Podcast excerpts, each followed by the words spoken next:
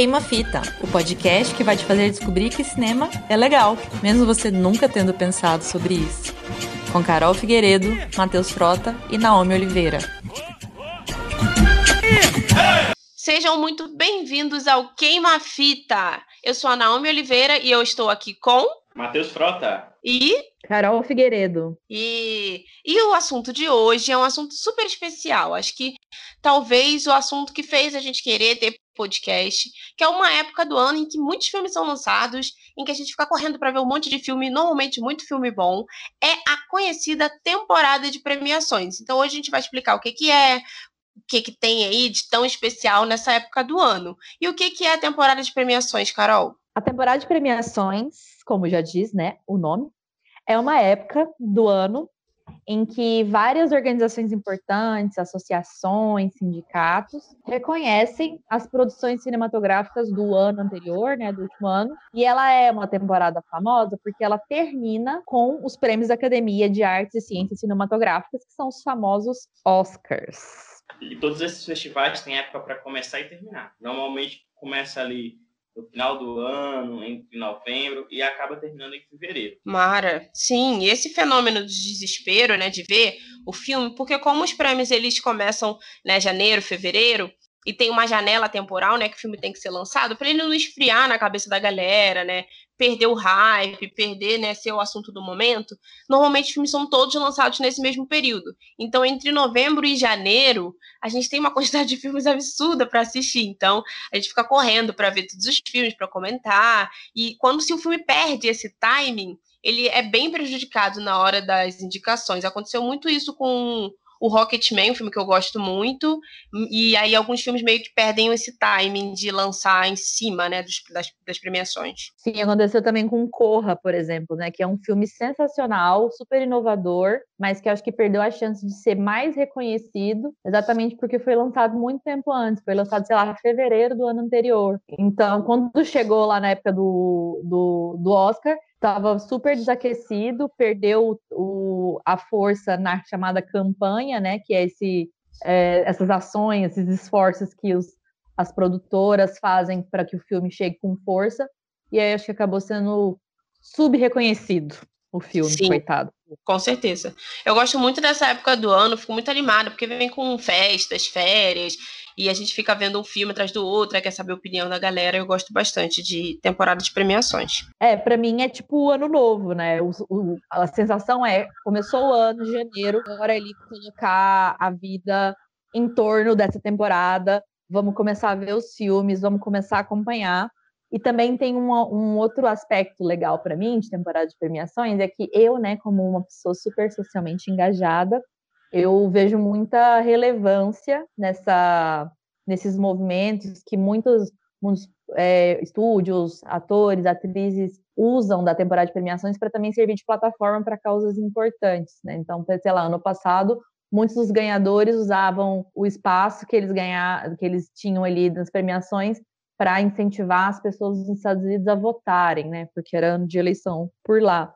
Então, eu acho que isso também tem um apelo muito grande para mim. Como é que é para você, Matheus? Pois é, Carol, nem me fale. É uma loucura mesmo. Quanto ao quesito maratona. Uma verdadeira maratona, dependendo de quando você começa a acompanhar os filmes. Filme que está em um festival acaba não estando em outro. E acaba, você acaba se perdendo, é, tanto nas premiações, quanto a, perdendo um filme muito bacana que acaba surgindo. E para ajudar vocês que estão nos ouvindo, eu pergunto a ti, Naomi, como é? Tu tem uma listinha aí de prêmios, de premiações? Tem uma listinha. Tem uma listinha aqui na manga, né, para trazer a informação certa.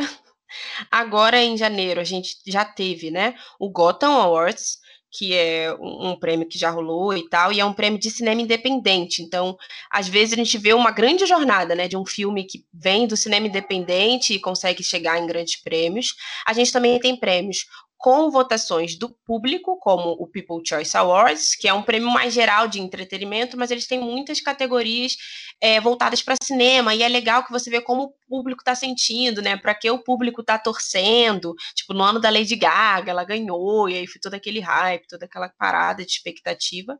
A gente tem grande parte dos prêmios são de sindicatos. Então, a gente tem os principais, que é o SEG Awards, que é do Sindicato dos Atores, o DGA, que é do Sindicato dos Diretores, e o PGA, que é do Sindicato dos Produtores. Mas a gente tem várias premiações de sindicatos. A gente tem sindicato até de cabelo e maquiagem, que também faz a sua própria premiação. Então, é bem importante a gente ficar ali ligado, porque também são categorias do Oscar. Então, eles normalmente batem muito. E os prêmios, assim, mais glamourosos, a gente tem o BAFTA, que é considerado o Oscar britânico, e a gente tem também o Globo de Ouro, que acontece ali em janeiro, um pouco antes do Oscar. Tem o Framboesa de Ouro, que premia os piores filmes do ano. E a gente tem o mais importante, que é o que encerra essa temporada de premiações, que é o Oscar. Vale a pena acompanhar, gente. É muito prêmio, mas é bem bacana a gente ver essa movimentação e um que ganha um, um que perde o outro. É bem bacana. É, Framboesa de Ouro que devia ser renomeado para Prêmio Nicolas Cage de Cinema. Concordo. então, é, eu acho muito legal a época, assim. Primeiro, se você gosta de filme, e você não precisa ser, sei lá, cine, nem, ne, ne, cinéfilo ou não, você não precisa. Não é mesmo? Aí, meme, deixa eu usar o meme, mas enfim, se você gosta de filme, é legal. E, e eu acho legal, assim, porque você acaba conhecendo muita coisa diferente, sabe? além das categorias principais, além de melhor filme. Eu, por exemplo, gosto muito de assistir os curtas, que você às vezes pode assistir até no YouTube, sei lá, porque sempre tem surpresa boa. E para mim também tem esse outro aspecto de você observar qual é o futuro da indústria cinematográfica, né? Para onde está indo? O que, que são que que, que que tá mudando nesse meio tempo, né? Que sim, a indústria cinematográfica ela é passível de várias críticas, né? Que já vem acontecendo aí no movimento Me Too e tudo mais, mas também tem um papel social de muito importante de moldar como é que a cultura se expressa, né? O, o mainstream tem esse papel também. Pois é, cara, eu concordo contigo. Tem muitos achados de filmes, atores e atrizes que acabam surgindo, despontando nessa época de premiação. Diretor nem se fala a gente acaba conhecendo só por conta dessas premiações mesmo. Alguns filmes que estão na minha listinha de melhores filmes são oriundos justamente dessas premiações. Sim. É, quando eu comecei a gostar de cinema, eu acompanhei, eu vi um filme, aí fui ver os filmes que foram premiados naquele ano. E era muito filme bom. E aí eu fui acompanhar, né, com com o ano rolando, foi até aquele ano do Whiplash, que foi muito legal, assim, foi um ano muito especial, de filmes bacanas, e aí eu comecei a acompanhar a temporada de premiações, e o que é legal, se a gente não se restringir só ao Oscar, é porque também a gente vira meio torcedor, eu me lembro de alguns filmes que estavam na temporada, mas acabaram ficando de fora do Oscar, eu fiquei bem revoltada, porque são filmes bons, então você, além do recorte do Oscar, você acaba pegando outros filmes muito legais, tipo o Animais Noturnos, não foi lembrado no Oscar, é um filme muito bom. O da Jennifer Lopes do ano passado também não foi lembrado no Oscar, mas estava no Globo de Ouro, estava em outros. E são filmes legais, então você acaba desenvolvendo essa torcida, né, também pelos filmes. É bem bacana essa parte. É, nossa, eu tava falando de Whiplash, eu tava lembrando como aquele ano foi bom, né? Teve muita coisa boa. Foi o ano de Birdman, de o jogo da imitação, até de Boyhood, né, que foi Sim. o grande o, o grande choque da, do, da não premiação de melhor diretor, eu acho que foi Boyhood. Enfim, foi um ano muito especial, né? Saudade. Muito. Vem cá, mas vocês assistem tudo ou só vão acompanhando e assistir alguns? Eu, por exemplo, busco assistir os que vão concorrer ao Oscar. Gosto não só pela expectativa de quem vai ganhar ou que ganha o quê, mas também pelo show da premiação momentos de homenagens, momentos cômicos, né, que a gente acaba assistindo. É, a premiação em si é super legal de ver, eu acho que é o ponto alto, né? Inclusive, é polêmica. Inclusive, a última premiação eu assisti com Naomi, né, Naomi? Fizemos é, uma live sim. juntas, iniciando a nossa carreira de influenciadoras. Mas sim. dos filmes, né, o pré-Oscar, até ano passado eu tinha um ritual muito específico e eu não mudava ele por nada, mas esse ano estou aberto, flexível, 2021, vida nova. É, que que é esse ritual que eu tinha até ano passado, né? Eu ficava primeiro ele de olho nas primeiras premiações, especialmente o Globo de Ouro, só para ver, né, quais eram as tendências, meio que um aquecimento, mas para mim o grande marco sempre era o anúncio das indicações dos Oscars, que acontecem ali mais ou menos um mês antes da premiação. E assim, saía indicação, eu entrava em modo hashtag Maratona dos Oscars, maluco assistindo os indicados, mas eu focava mais nas categorias principais, tipo melhor diretor, filme, atuações, é, roteiro, mais ou menos. Sim, eu ainda foco muito nessas categorias, mas eu comecei a ir para as outras num ano que estava super fraco, aquele ano da Forma da Água. Falei, cara, o filme que eu tô vendo no melhor filme, não, nada mesmo, não, tá ruim. Aí eu fui passear e foi o ano que tinha Baby Driver, e eu vi que, tipo, outras categorias, às vezes técnicas, a gente subestima, tipo, ai, não é tão legal, mas tem filmes super bacanas em categorias técnicas também. E a minha estratégia para conseguir ver tudo, inclusive essas outras categorias, é lá para outubro, mais ou menos, começar a ver o que é cotado e quando chegar na indicação do Oscar já ter visto uma grande parte dos filmes e ficar mais os filmes que estão sendo lançados naquele momento ou filmes que eu não vi por outros motivos. Então, a minha estratégia agora é tentar me antecipar para conseguir ver tudo, porque é muito difícil, mas é muito legal, gente. Nem que você não consiga, ah, eu sei que eu não vou conseguir, mas tenta ver o máximo de filme que você conseguir, pelo menos o, o da categoria principal é, é bem bacana. Para mim tem sido exaustivo, mas é muito, é muito bom, muito filme bom que a gente conhece. Como é que você faz, Matheus? Então, tem isso, não. Eu já tentei essa tática de acompanhar com bastante antecedência os filmes que vão concorrer, mas acaba que eu percebi que vai chegar na época de temporada de premiação e os filmes acabam chegando bem apagados da minha memória. Então deixo para assistir justamente ali final do ano, dezembro, início de janeiro, justamente para ficar fresco e conseguir julgar melhor os filmes que vão concorrer. Eu também sou adepta dessa dessa prática assim, mais de ver as coisas na maratona, na loucura. Mas aí, para conseguir lidar com tudo isso, né? Porque pode ser um caos, eu costumo montar a lista, né? Aí montar planilha, aí, inclusive várias planilhas rolando por aí, né? Sendo compartilhadas. Sempre gosto desse espírito colaborativo dessa época do ano. Oh! É, e aí, às vezes, eu também uso, sei lá, esses aplicativos, até no celular mesmo, de checklist. Eu tenho o Google Keep, essas coisas, só para eu ir controlando o que, que eu estou vendo, o que, que falta o que, é prioridade, quando eu faço cronogramas com metas semanais, porque eu sou dessas. e aí tem uma, uma adicional que eu não só assisto filme nessa época, né? Que aí, já fazendo um jabazinho, eu costumo fazer umas gracinhas no meu Instagram, né? Arroba carolfig, com dois Gs, que eu fico gravando vídeo ali, comentando os filmes da temporada, eu escrevo umas resenhas no meu, no meu Medium também a respeito. Então, para mim, é uma maratona muito complexa né, e movimentada, não só porque eu estou assistindo filmes, mas porque eu também estou reagindo aos filmes e mostrando para as pessoas. Então é, é, intensa, bastante. Sim, é, é, é loucura total. Pauzinho. Então, pessoal, é, depois de fazer esses breves comentários aí sobre o que, que é a temporada, como é que a gente lida, a gente vai para uma segunda parte desse nosso episódio, é, que a gente quer contar para vocês. Então, ok, temporada de premiações 2021, como é que vai rolar, né? Porque estamos aí no meio de uma pandemia e sim, o cinema também foi afetado por essa crise global que estamos vivendo. E a gente vai contar aqui para vocês como, o que que muda.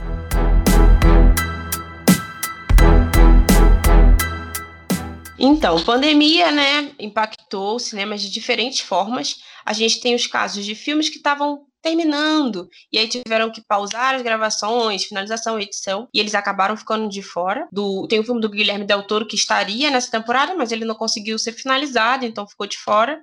A gente também tem os casos de filmes que estavam finalizados, mas são filmes de altíssimo orçamento, então ele precisa que os cinemas estejam abertos para que né, ele tenha um retorno dessa renda. A gente tem o Sem Tempo para Morrer, né, o 007, e a gente tem o Duna, que são dois exemplos de filmes de altíssimo orçamento que foram adiados e vão ficar de fora da temporada por conta disso.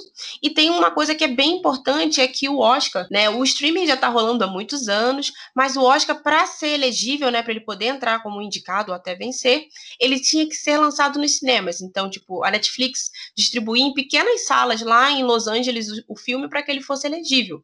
Filme lançado direto no streaming não é elegível, né? Ele entende que é um filme de televisão, por exemplo, e entraria para o Globo de Ouro e para o Emmy. E esse ano, uma decisão inédita, e eles demoraram a dar o braço a torcer, é, o Oscar vai aceitar filmes lançados diretamente em streaming. Então a gente tem uma gama de filmes muito maior, né? Até filmes que foram lançados antes, por exemplo, o Destacamento Blood, ele inicialmente foi um filme que não foi pensado para Oscar porque ele foi lançado diretamente em streaming.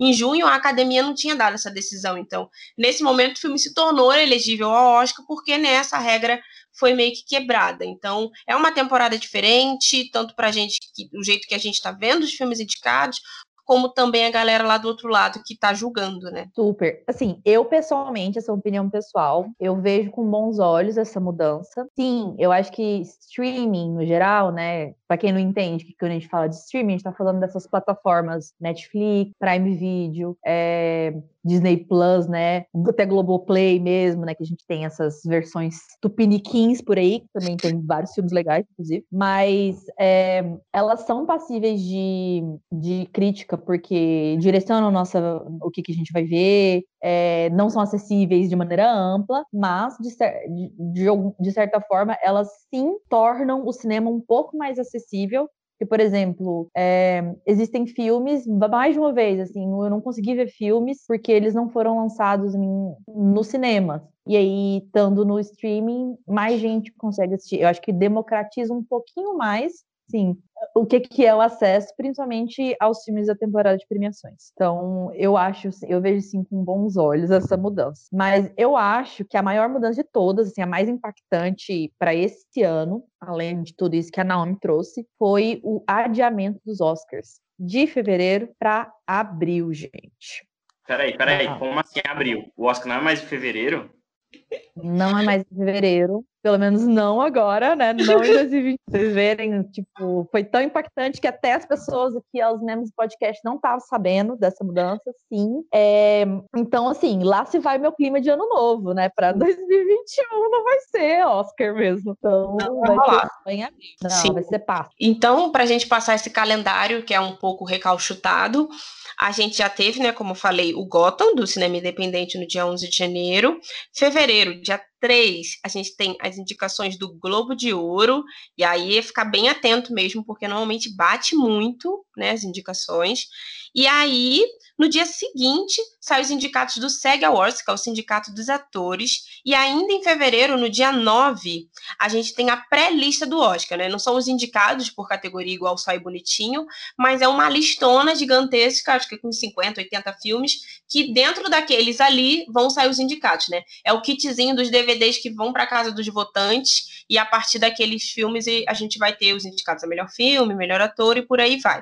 E aí, a gente tem no dia 9 a pré-lista do Oscar de fevereiro, e no dia 28 a gente já tem a cerimônia do Globo de Ouro. Então ele é badalado, tem muita bebidinha, né, para o pessoal ter aquelas, aqueles comentários super nada a ver, subbêbado para falar, uns prêmios meio nada a ver, mas o Globo de Ouro é, é, legal de ver, é bacana. Então dia 28 de fevereiro já tem um grande marco aí, que é o Globo de Ouro. Tá, mas quanto ao Critic Choice Award e o SEG Award, como é que fica a agenda? Já tem algo? Tem, os dois, os dois tanto o Critic Choice Award quanto o SEG Award, eles vão acontecer em março. E no mesmo ritmo aí, né, meio apertado até, porque o Critic Choice Award acontece no dia 7, logo no início do mês, e uma semana depois vem o SEG Awards. E o SEG Awards, como a Naomi falou antes, é o prêmio do Sindicato dos Atores. Então, ele tem uma, um apelo um pouco mais popular, ele é bem mais voltado para premiar, por exemplo, elenco, né? Que ano passado quem ganhou foi Parasita. Então, é, é, uma premiação interessante até, né? Eu acho. E em março, no dia 15, um dia depois do SEG Awards, vem a data que me move na vida, que é o dia que sai as indicações é o Oscar. E aí depois em abril, é, depois de março tem abril que, né, mesmo meu aniversário, vem com tudo. E aí tem DGA, que é o prêmio do Sindicato dos Diretores, né, que ano passado deu uma pista falsa aí pra é, gente. diretor muito Aonde? especial ganhou é, Sam Mendes, gente. Assistam os filmes do Sam Mendes, ele é muito bom. Ele é muito bom mesmo, porém não deu para o Sam Mendes nos Oscars ano passado. E em abril, depois a coisa fica mais séria, porque vem o BAFTA, né, que a Naomi falou, que são os Oscars do Reino Unido, dia 11. E, por fim, super aguardados Oscars, no dia 25 de abril. Três dias antes deu 30, gente. Então, ou vai ser muito bom, ou vai ser muito ruim. Matheus também faz aniversário em abril, né, Matheus? Isso mesmo. Dia 3 de abril, dia da verdade. É, melhor mês. É, abril também tem outras premiações sindicato, mas aí eu fico sempre me questionando, gente. Essa, esse esticamento aí dessa temporada significa mais tempo para ver filme ou para enrolar para ver filme? Nunca sei responder. Mas, enfim, várias expectativas. Eu tenho várias. Quais são suas expectativas, Matheus? Como vocês bem viram, essa época está sendo bem atípica, cheia de surpresas, mudanças. Para mim, eu acho que vai continuar essas surpresas, tanto no Oscar como tudo, né? A gente vai acabar se deparando com algumas coisas que vão, a gente vai gostar ou odiar, quem sabe. Sim, eu já tenho meu ódiozinho da temporada, né? Mais para frente vocês vão saber mas já tem um filme que eu fiquei é, meio assim. Mas eu acho que essa temporada é uma janela de oportunidade. A gente vê os filmes mais cotados aí. São filmes de baixo orçamento, são filmes, às vezes, de produtoras mais independentes. Eu acho que essa questão da distribuição não ser em grandes salas de cinema, não poder fazer grandes campanhas, a gente coloca mais ou menos filmes independentes meio que em pé de igualdade. Então, é bem provável que a gente tenha filmes né, mais simples nessa temporada por conta, vai ser uma marca, né, vai ser um filme, uma temporada bem de, de cinema independente, igual foi 1997, por exemplo. O primeiro episódio é isso, galera, tudo novidade, iremos ter os quadros, essa é a ideia, como iniciados da sétima arte, onde a gente responde algumas perguntas dos ouvintes. Vamos postar uma foto lá no Insta, comentem lá que a gente traz as perguntas aqui nos próximos episódios. É, gente, a ideia é a gente ter mais interação com vocês, né? Porque a gente espera que não só a gente goste de cinema. Então, é, é nos próximos episódios, com o que a gente tiver aí de resposta de vocês nas nossas redes sociais, a gente vai trazer aqui para o podcast. Maravilha. E para encerrar, né, a gente vai com mais um quadro aqui que se chama Sofaflix, que é o momento que a gente indica filmes, né, para vocês. E é bem bacana, porque vocês vão conhecer um pouquinho mais do nosso gosto pessoal e a gente vai trocando figurinha de filmes. Como, né, seguindo o tema do nosso episódio, que é temporada de premiações, a gente vai indicar alguns filmes que foram lembrados em grandes temporadas de premiações. A minha indicação é um filme de 2016 que foi lembrado nas categorias de atuação e também na categoria principal de melhor filme, não ganhou nenhuma delas, mas, né, foi lembrado, que é o Lion, Uma Jornada para Casa. É um filme muito sensível, né? Ele conta a história de um menino que ele se perde do seu irmão, Gudu, né? Você vai ficar com esse nome na cabeça, que ele fica chamando o irmão. ele fica chamando o irmão dele, ele se perde do irmão dele, e aí passam-se muitos anos, e aí ele tem um, um momento que ele decide né, ir em busca disso, né, da sua família. Então, ele é bem legal, bem coração quentinho. Eu achei ele um filme muito, ele não joga muito para emoção barata assim, né, tipo programa do Rodrigo Faro, assim, ele, as emoções são bem naturais. Eu gostei muito desse filme. Me lembra um pouco quem quer ser um milionário, tem até alguns atores que são mesmos, mas é um filme bem legal. Ele tá na Prime Video, então se você quiser ver um bom filme para ver com a família, dia de domingo, final de semana, Lion, uma jornada para casa. E qual a sua indicação, Matheus? O meu indicado vai ser Red Play One, aqui no Brasil conhecido como Jogador Número 1. Um. É um filme que é uma adaptação de um livro do mesmo, com o mesmo nome, e carrega toda a nostalgia e alegria que, nos fa que faz parte da nossa infância e da cultura da década de 80 e 90. É um filme leve, divertido, a sessão da tarde, com um diretor, viu, que é Steve Spielberg, e ele traz essa nostalgia para acalentar nossos corações. Além disso, essa minha escolha não foi por acaso. O primeiro episódio merece também um filme que traga e nos relembre o que a magia do cinema é capaz. Jogador número Oscar em 2019, para quem não lembra, na categoria de melhor efeitos visuais. Hoje está disponível no Telecine Play, então corre lá, não perca essa aventura, com toda certeza vai te trazer boas lembranças e boas recordações. Carol. Boa. Eu não sabia do de Red Player One, não lembrava, na, na verdade. Foi uma grata surpresa. E queria só comentar que eu tenho uma história muito constrangedora com o Lion, que sim, concordo super. Naomi, o filme é lindo, é muito emocionante. E eu resolvi assistir num voo internacional que eu fiz uma vez e passei muita vergonha porque eu fiquei chorando em público. Chorona sim, sou chorona. Tá, o que, que eu vou indicar? Um filme que traz algumas polêmicas em si, um filme forte, mas não pelo filme em si, a polêmica toda, mas pela situação na qual se envolveu recentemente, né? Eu vou indicar Moonlight, que é um filme lindo, belíssimo, do Barry Jenkins, que eu acho que, se eu não me engano, foi o primeiro diretor negro a receber o prêmio de melhor diretor, é, ganhou o prêmio de melhor filme também, e também deu o primeiro Oscar de ator coadjuvante para o Mahershala Ali. A gente só fala desse prêmio, do segundo a gente não fala, né? Nunca existiu. Não, não existiu.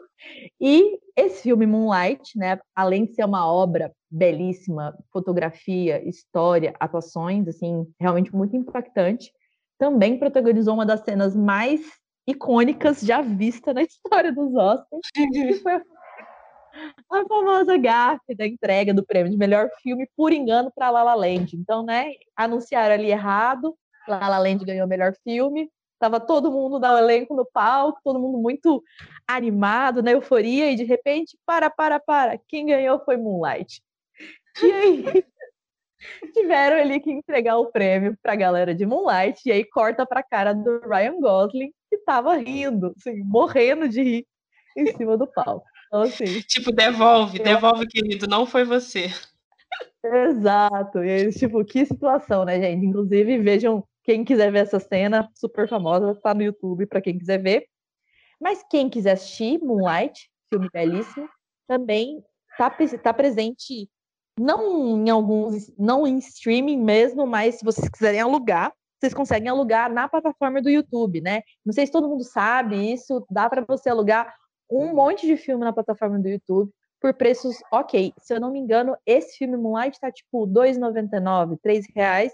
E eu acho que vale a pena se você realmente quiser ver o filme se realmente foi um filme que você tem muito interesse para ver. Sim, vale muito a pena. Tem muitos filmes assim a, a, preço, a valores bem baixos. Eu até tentei fazer um mês uma experiência de tipo não não ter o streaming e usar o valor que seria do streaming para alugar filmes no YouTube. Eu acho que a gente ganha um pouquinho de autonomia, de não, não ficar um pouco restrito ao, ao portfólio. Vale muito a pena, gente. Então, hoje a gente tem a indicação do Lion, jogador número um, e Moonlight. Três filmes muito legais, são filmes diferentes, né? Falando de, de assuntos diferentes, eu acho que você pegar um final de semana para ver os três vai ser bem bacana. E assim, com essas indicações, a gente encerra o nosso episódio. Queria agradecer a todos vocês que estão acompanhando, que estão compartilhando, que estão nos incentivando. É muito importante para a gente. A gente quer conversar mais com vocês, então participem lá nas caixinhas de pergunta, nos comentários, peçam temas, se joguem, que a gente está aqui para conversar sobre cinema juntos. Obrigado, Carol. Obrigado, Matheus.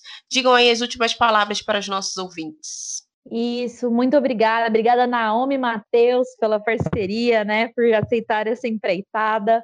É, muito obrigada por quem está ouvindo. Sim, está sendo muito legal, né, Naomi e Matheus? A gente vê os nossos amigos e também gente que a gente nem conhecia é, vindo se engajar com a gente. Sigam a gente nas nossas redes, que são Queima Fita Pod no Instagram e no Twitter. E mandem sugestões para a gente sempre melhorar, tá bom? Então é isso, galera. Obrigado, Naomi. Obrigado, Carol. Tchau, galera. Até o próximo episódio. Tchau.